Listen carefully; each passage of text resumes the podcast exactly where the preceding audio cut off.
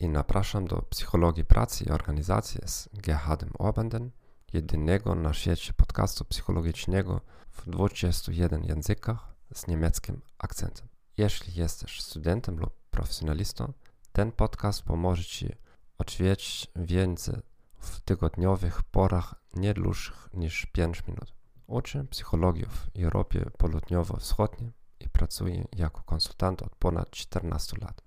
Nie jestem ekspertem w języku polskim. Oczywiście już to zrozumiałeś. Bądź cierpliwy ze mną, ale obiecuję, że będę coraz lepszy z każdym nowym odcinkiem.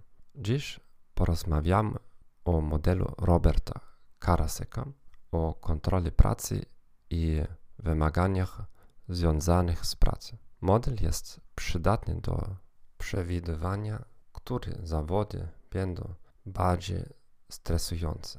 Bierze pod uwagę dwa czynniki: wymagania związane z pracą i swobody podejmowania decyzji w pracy. Najbardziej stresujące są te prace, które wiążą się z wysokimi wymaganiami zawodowymi i mal swobody podejmowania decyzji przez pojedynczego pracownika.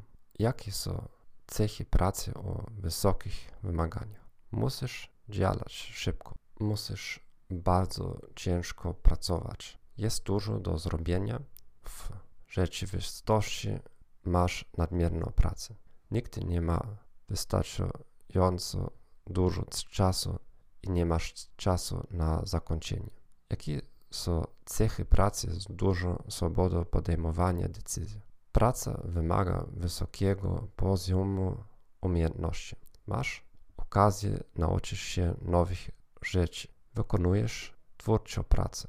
Praca daje ci swobodę podejmowania własnych decyzji i uczestniczenia w nich. Czujesz, że masz coś do powiedzenia w pracy.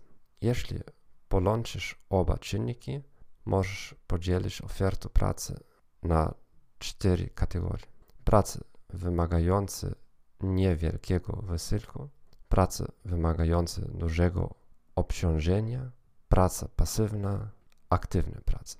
W pracach wymagających niewielkiego wysiłku stawiasz czoła niewielkim wymaganiom i masz dużo swobody podejmowania decyzji. Wyobraź sobie, że jesteś nauczycielem w szkole podstawowej na wsi, a dyrektor szkoły daje ci całkowitą swobodę tego, czego i jak uczyć. W pracach wymagających dużego obciążenia napotykasz wysokie wymagania i masz mało swobody podejmowania decyzji. To są najbardziej stresujące prace.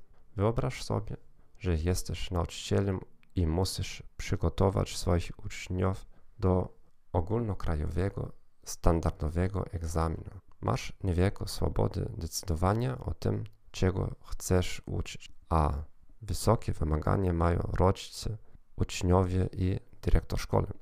W pracach pasywnych masz niskie wymagania i mało swobody podejmowania decyzji.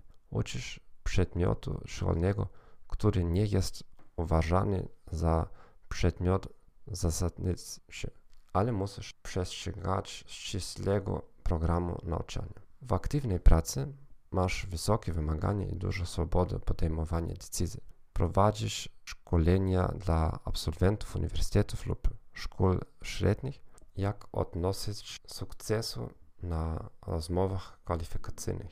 Istnieją wysokie wymagania i wysokie wymagania dotyczące własnych umiejętności interpersonalnych. Jednocześnie masz dużo swobody eksperymentowania z różnymi metodami i strategiami.